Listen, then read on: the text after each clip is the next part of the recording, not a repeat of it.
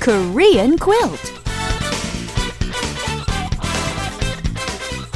Are you ready, everyone? I hope so because it's time for Korean quilt. Okay, let's get right to it. Today we're going to learn how to say be careful. For example, Ah, miss, be careful. The floor is wet. 조심하세요. Thank you.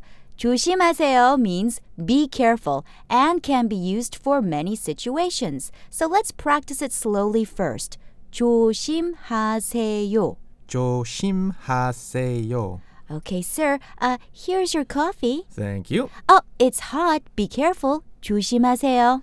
It's getting pretty cold these days. You know, you should be careful not to catch a cold. Uh, yes, you too, Richard. 조심하세요. I think we should go over these situations we just looked at and do a little review. Okay. The floor is wet. Be careful.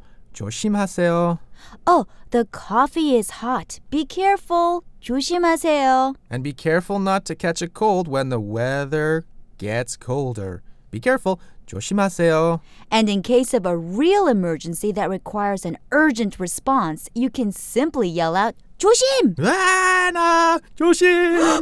what? I was just practicing. Oh, Richard. Hey, Richard. You, 조심하세요. All right, well, that's all for today. We'll see you back here tomorrow on another edition of Korean Quilt, your guide to the Korean language and culture. Okay, so don't forget to tune in at this time tomorrow. We'll see you all later. Bye-bye. Bye-bye.